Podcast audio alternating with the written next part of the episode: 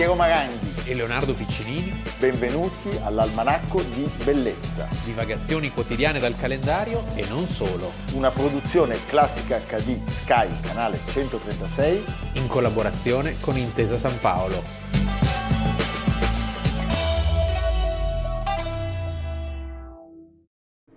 La natura tutta è governata da una profonda armonia.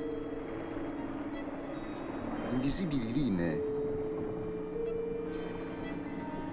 collegano le piccole cose della Terra,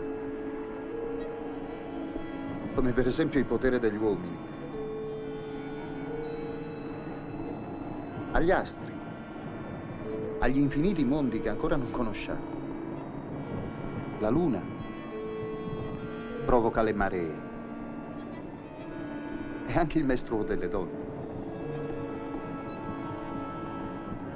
Il Sole provoca la vita e la morte delle piante, l'avvicendarsi delle stagioni e anche la vita e la morte dell'uomo.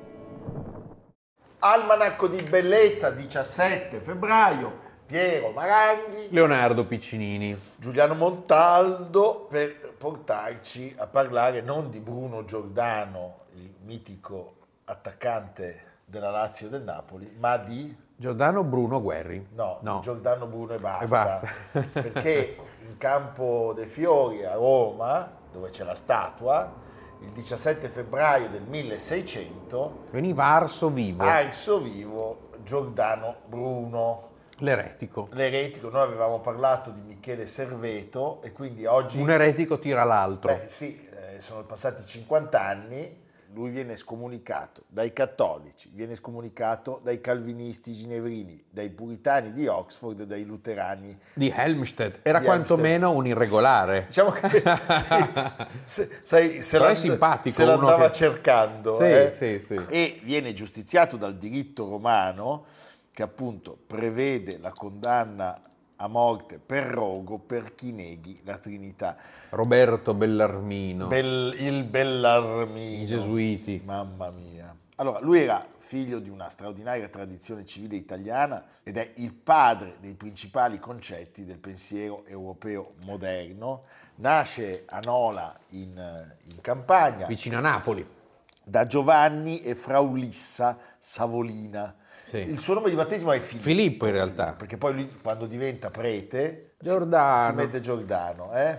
Non ha una particolare vocazione, però ha una grande sete di conoscenza. E i domenicani in questo erano quelli che quelli diciamo, giusti. Eh, quelli giusti. Quindi lui va eh, nel convento napoletano di San Domenico Beh, Maggiore. bel posto. Dove e... già Tommaso d'Aquino riceveva il re. Eh certo. eh certo. Ed è qui che lui assume appunto il nome di Giordano, Giordano. però la carriera ecclesiastica anche no. Sembra che gli interessassero molto le donne. Sì, era, no, era uno molto... Molto, insomma... Dice, io non sono ancora riuscito a averne più di Salomone, ha detto a un certo punto.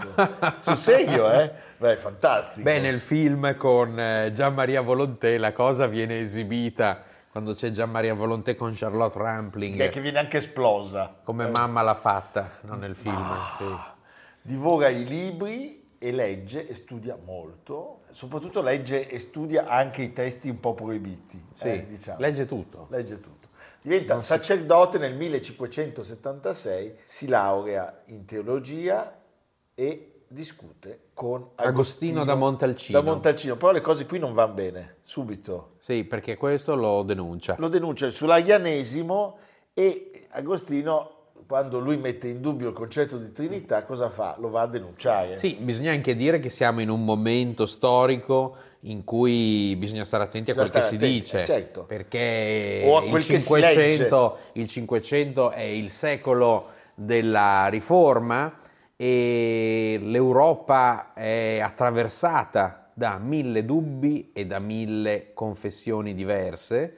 Eh, la Chiesa Cattolica in un primo momento è così titubante, sì. poi avvia questo processo Beh, di, sì, sì, di, rinnovamento, certo. però poi avvia anche un processo no, di è... severa condanna e di punizione. Noi di non molti ciò. giorni fa abbiamo parlato del massacro dei catari nella, nell'arena. Sì. Beh, era andata così anche con loro all'inizio, tutto sommato li tolleriamo e poi a un certo punto... Beh, abbiamo parlato di Paolo IV Carafa e dell'indice dei libri proibiti. Eh, Pio V più o meno avrebbe continuato, domenicano. Domenicano. Sì. E il problema però del nostro Giordano Bruno è che a un certo punto i domenicani trovano i testi di Erasmo da Rotterdam. Se neanche avessero trovato Playboy, Sì, capito? o, o- o un autografo di Berlusconi Sì. eh, nella sua stanza e lo accusano di eresia. A quel punto si deve scappare da Napoli. Ed è l'inizio di una vita errabonda dove gira più non posso. Più non posso, lui va, dopo Napoli va a Roma, Sì. poi a Genova e poi vaga per un paio d'anni nel nord Italia e a, quel- a questo punto, di- diciamo in maniera anche abbastanza opportunistica, A Ginevra si converte pro tempore al protestantesimo calvinista, Calvinista. ma anche lì ci sono degli attriti con le autorità. certo, anche perché lui non la mandava a dire, Sì. la diceva proprio, cioè lui accusa i pastori eh, calvinisti di scarsa preparazione filosofica e viene sconfessato pubblicamente da Antoine de la Fé. Sì, viene arrestato per diffamazione, processato, Scomunicato, scomunicato no, e costretto a ritrattare. È un tipo, dicono, molto piccolino, Piccolino, simpatico, con un po' di barba. barba, Mm. eh. e soprattutto gli piacciono le donne. Però- Può essere un rompiballe alla fine. No, no, secondo me deve essere un simpatico. Non stava mai zitto. Mai, mai. Allora, il clima ginevrino, come dire... Eh, non era molto allegro, Eh, non si faceva no. neanche teatro, era tutto Niente. molto severo. E quindi si va a Tolosa Tolosa prima e poi a Parigi. e poi a Parigi.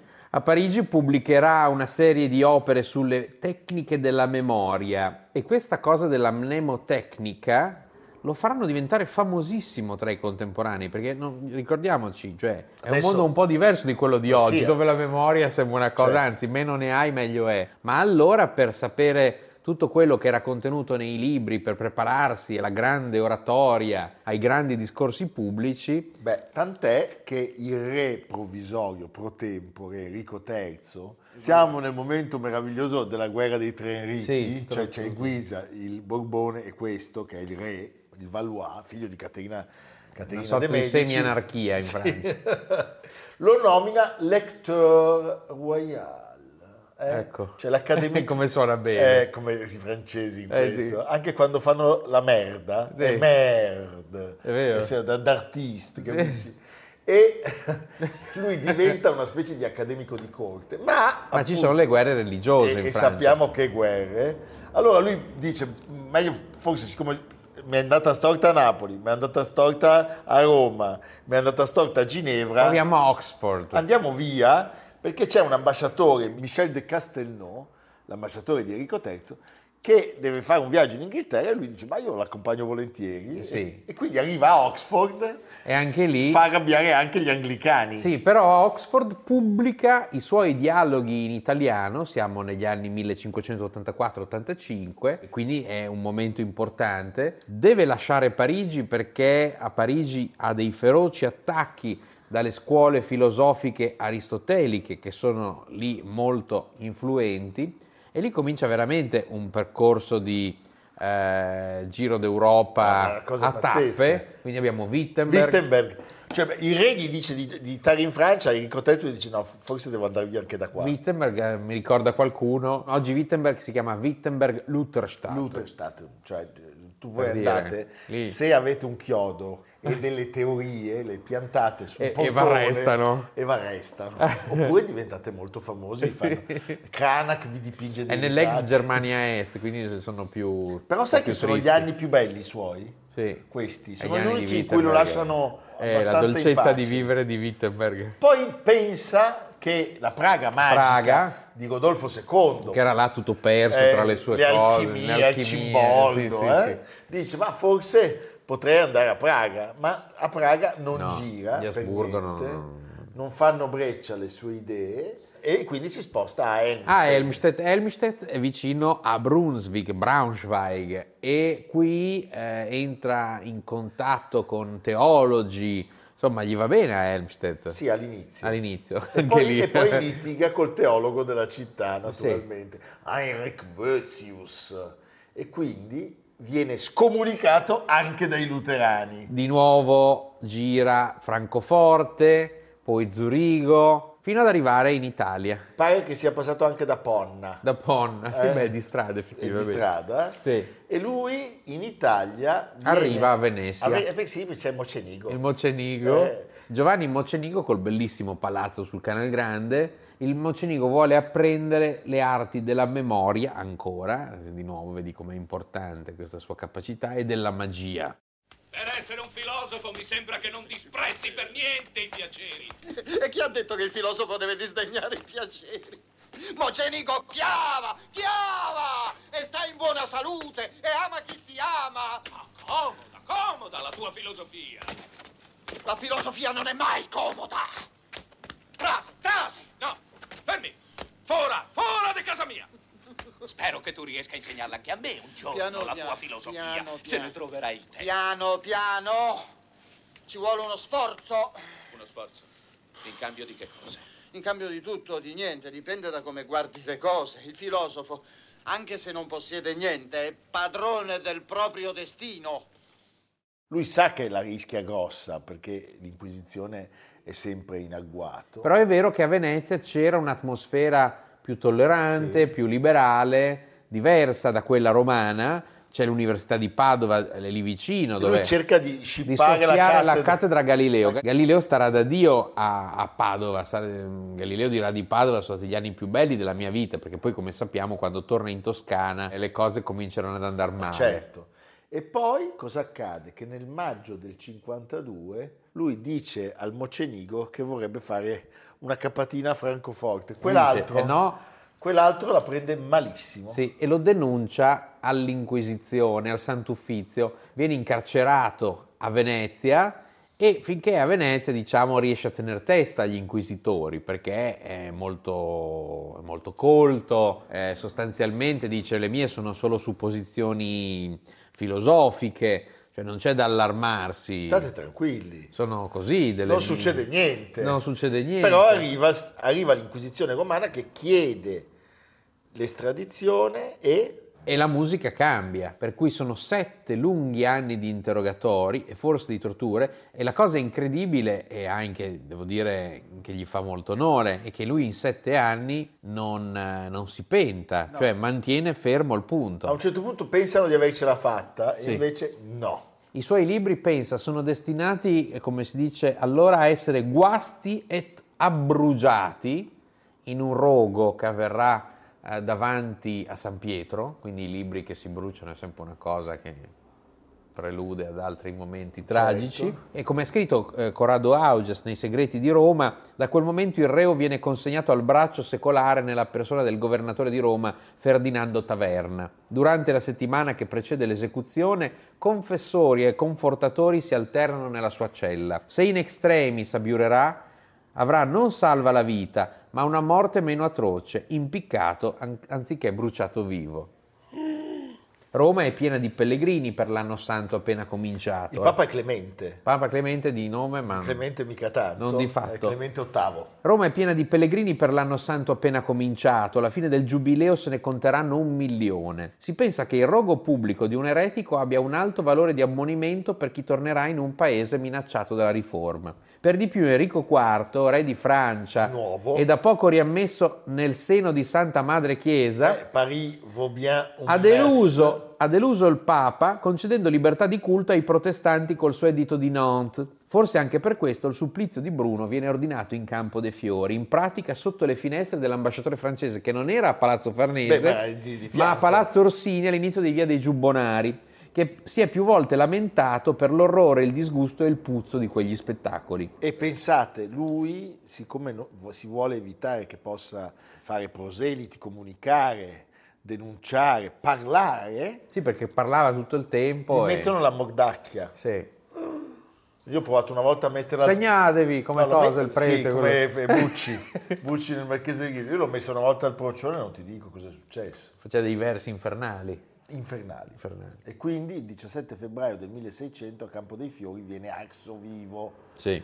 eh, questo filosofo straordinario. Per via del morso applicato alla bocca, le urla strazianti della vittima si trasformano in strani muggiti, subito soffocati dal fumo, sopraffatti dal crepitio del fuoco. A me viene in mente il nome della rosa, quando c'è quello là che canta il Salvatore che viene bruciato.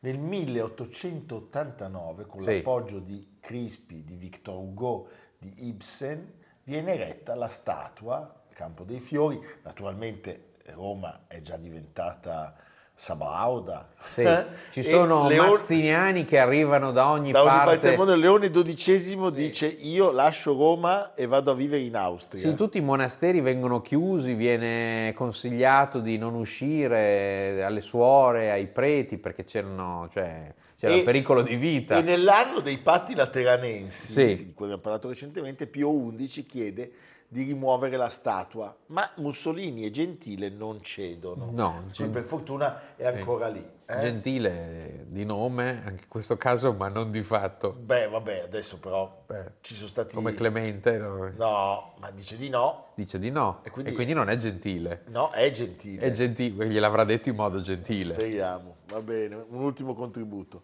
Sì, ma quello che dite resta da dimostrare. Io ci studio, ma non ho raggiunto nessuna conclusione. E perciò aspetto. Non crederete ancora che il cielo sia popolato di angioletti? No, anch'io penso, però è solamente una supposizione. Penso che l'universo sia materia e che tutto si muova e si muova anche la Terra, ma eh, se non ho le prove, preferisco non parlare. Abbiamo visto Copernico. Dicendo senza prove che la Terra si muove ha fatto ridere tutti. Ah, capisco. Temete il ridicolo. No, voglio trovare le prove e basta. Ma hanno detto che insegnerete a Padova quest'anno. La scienza che viene insegnata nelle nostre scuole è un pantano, non potete negarlo. Un pantano. Già. Allora cosa farete? Insegnerete le idee nuove sull'universo? Beh, vi ho detto che non ho le prove. Così continuerete a insegnare le solite tiriterie. Purtroppo. Non voglio passare per un visionario e tantomeno per un eretico.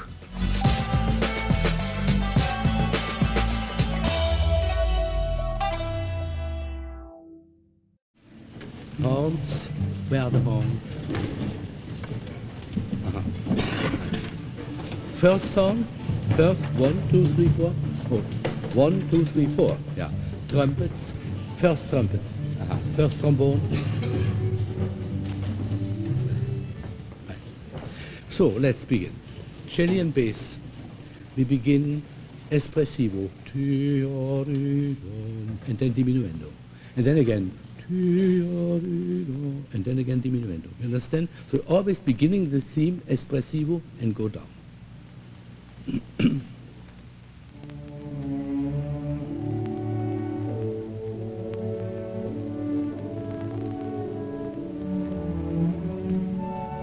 Piano, piano, piano, too loud, too loud.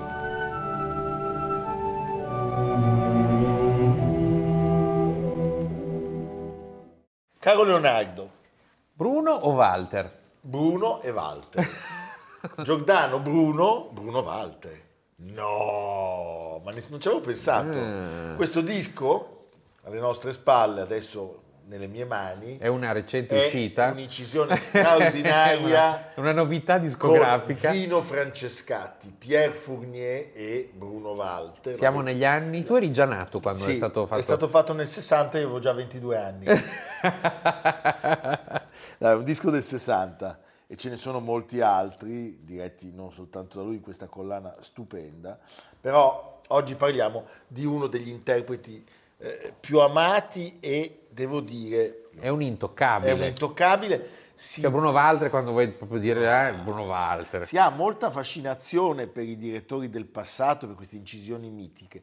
La cosa, devo dire, straordinaria di Bruno Walter è che funziona La freschezza. ancora, spesso per alcuni autori funziona meglio di tutti gli altri. E questo è triste per quelli. No, non è triste. È come di Michelangelo. È una bella funziona. sfida, bisogna Eh trovare sì, qualcuno che eh possa- certo. che possa superarlo. funziona ancora. La quarta di Bruckner, io Ecco. cre- continuavo a comprare i dischi e dicevo, ma perché questa sinfonia? Eh. Poi a un certo punto inciampo in un Bruno Walter, quarta di Bruckner. Ma un'altra storia, un rivelatore. Vedi? Bruno Walter è un rivelatore. Ecco. eh?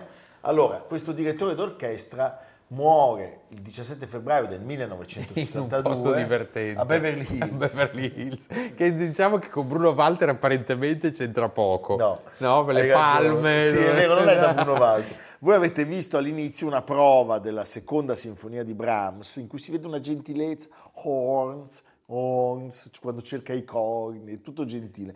In realtà... È una questa- gentilezza apparente. eh, Questa espressione bonaria è un'apparenza, perché era uno molto esigente, però è un direttore d'orchestra che guardato oggi ti fa pensare a un mondo che non esiste più. Ascoltato oggi, invece, è sempre straordinariamente Fresco. vivo, fresco, sì. Ed è stato forse un ponte, perché lui nasce come musicista, esecutore ottocentesco, quindi in mezzo tra l'incudine Wagner e il martello Brahms, e tutta la polemica. tutta la- Lui se- se- si guarda bene da starci in mezzo, cioè gli piacciono entrambi, li dirige. Nasce a Berlino, Nasce a Berlino. nel 1876, famiglia ebraica, il nome completo era Bruno Walter Schlesinger, Sì. che però non c'entra con John, No, Con John no, ma è meraviglia come John. è meraviglia. E forse devo dire quella classicità austera di Friedrich Schinkel Sì. avrà un riflusso, si riverbererà È prussiano. nel suo gesto e nel suo modo di fare la musica. Sì, Eh, allora qualche data, 1901,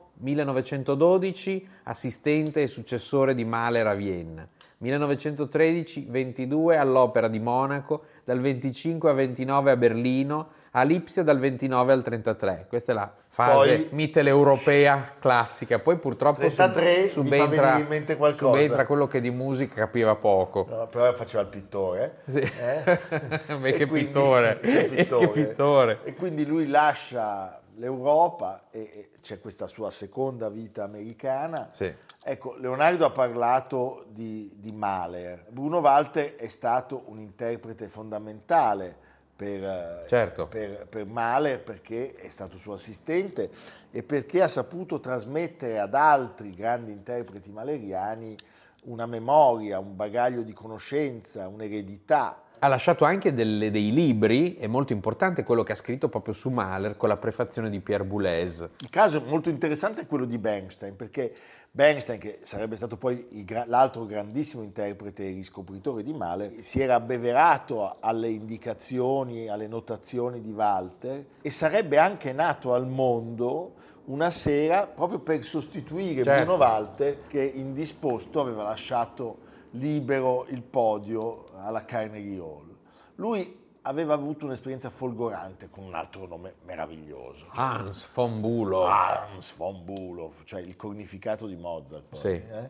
che non c'entra col caso von Bülow, No. quello è un discendente. Lui ascolta un concerto È una roba di prussiani in cui dirige il sostanzialmente. sì. Berliner e eh, si tuffa, si getta senza, senza nessun tipo di freno, con uno slancio stupendo nella musica di Wagner.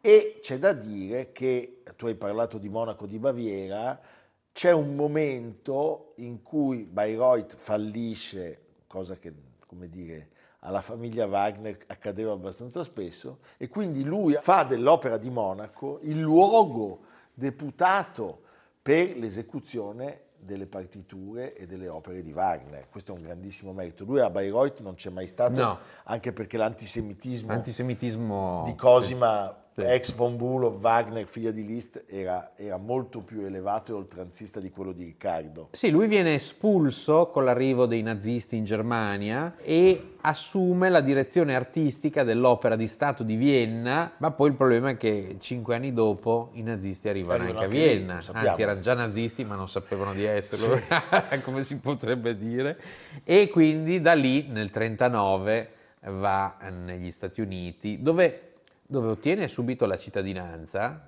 e eh, dirigerà molto al Metropolitan e poi guiderà la filarmonica di eh, New York tra il 47 e il 49.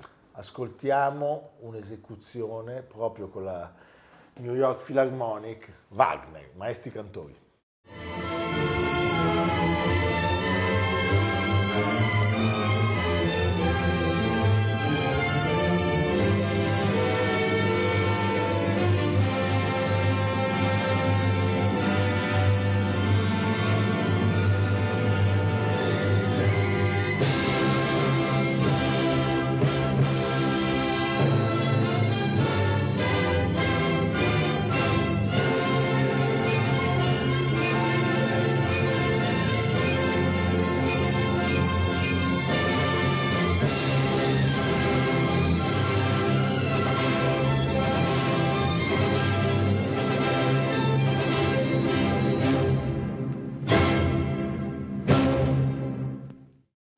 Abbiamo detto Mahler, abbiamo detto Wagner, Brahms e ancora Bruckner, ma un altro, un altro artista sublime di cui lui è stato un interprete straordinario e irripetibile è Mozart. Se vi capitasse di ascoltare le ultime sei sinfonie di Mozart dirette da Bruno Walter, beh, c'è questa freschezza, c'è questa, questa musicalità, È questa detto- gioia, la Jupiter sua è meravigliosa, la Praga. È stato detto di lui che univa un profondo rigore a una grande empatia con la partitura, cioè si calava come pochi altri nell'atmosfera, nella eh, interpretazione di ciò che voleva l'artista o che si presume volesse l'artista, insomma.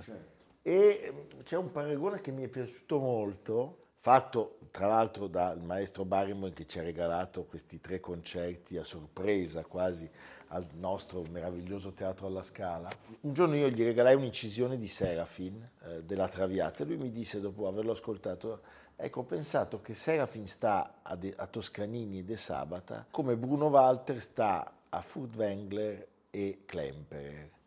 Cioè, eh, ci sono queste figure che sono molto più difficili da, come dire, irrigimentare in uno schema, sono delle figure molto complesse e penso che Bruno Walter sia proprio uno di quei direttori d'orchestra che lasciano anche un po' di senso del mistero. Che bello. Eh, È, un, è un direttore meraviglioso. Per cui ci sono un sacco di incisioni e vi suggerirei di ascoltarle. Prendete una sinfonia, due sinfonie, tre sinfonie di Mozart, ascoltate il suo male, ascoltate il suo Bruckner. È stato un interprete meraviglioso. Poi, se per caso non le trovate, avete dei problemi, Chiamate il procione. chiamate Il procione. il procione che, che però ha il trasferimento di chiamata sul cellulare di Piero. Va bene, noi ascoltiamo ancora Bruno Walter e proprio il suo Mozart.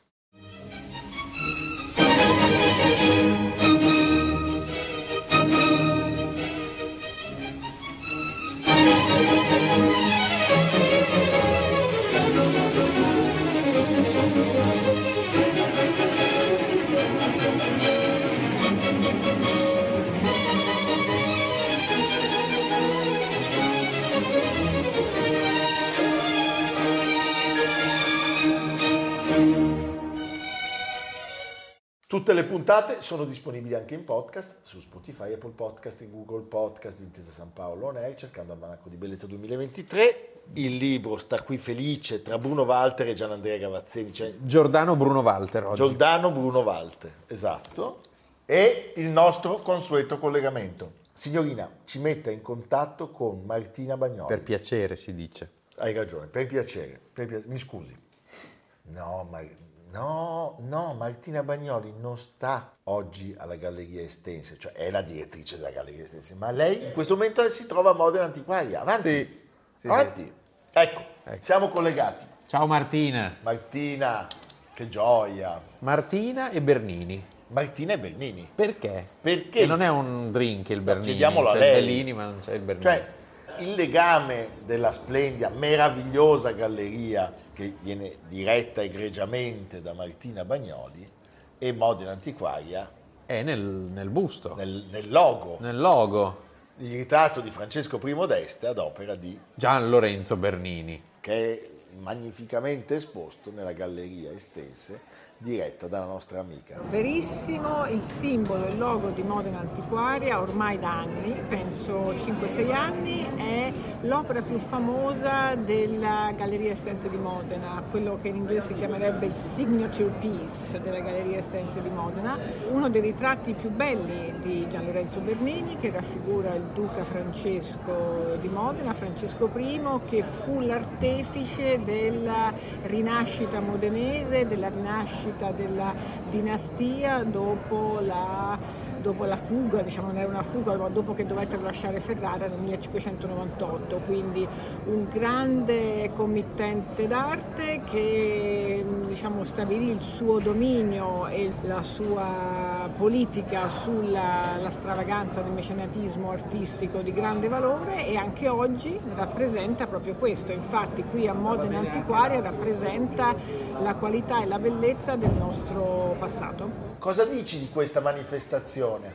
Modena Antiquario ormai è un appuntamento non solo per i modenesi ma anche per tutti quelli in Italia che si interessano, si, si appassionano al mercato dell'arte antica ma anche dell'antiquariato. Porta in città visitatori e soprattutto collezionisti. Per noi direttori di musei, collezionisti sono importantissimi perché sono una delle linfe vitali del nostro mestiere, eh, non solo perché sono appassionati di arte antica, ma anche perché hanno la possibilità di eh, comprendere e molto spesso anche di regalare le proprie collezioni ai musei. Quindi diciamo, eh, la Galleria Stenze stessa ha in deposito eh, opere di privati, quindi un modo di arricchire le collezioni, un modo di continuare a crescere, di continuare a essere importanti nella vita delle persone. Senti Martina, ci racconti perché si deve venire alla Galleria Estense a Modena? Ci sono opere che Piero io per la testa, eh, ah, la, eh, testa la, testa, di Mazzoni. di Mazzoni è una cosa da perdere, da la, perdere, te- da perdere la, testa. testa. sì. eh? Io darei anche un tuo braccio per quell'opera. Addirittura? Sì. Va bene.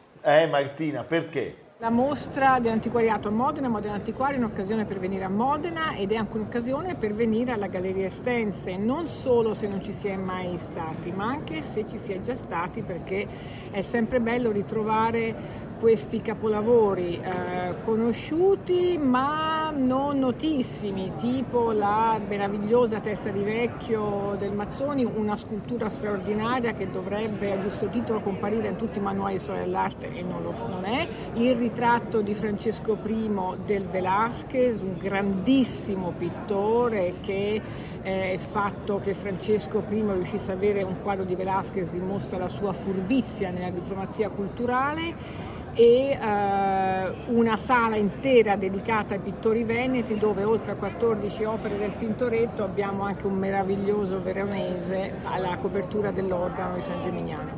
Il veronese è una cosa pazzesca, con quel piede, eh, sì, Leonardo? San Menna. Senti Martina, allora davvero grazie. Complimenti per Complimenti la galleria. per la galleria per questo nuovo allestimento bellissimo. Un saluto con grande affetto all'Almanacco di Bellezza e venite tutti a Modena Antiquaria, venite tutti in Galleria Estense e continuate a seguire l'Almanacco di Bellezza. Andate alla Galleria Estense, andate a Modena Antiquaria e noi ci vediamo domani. Grazie. Evviva.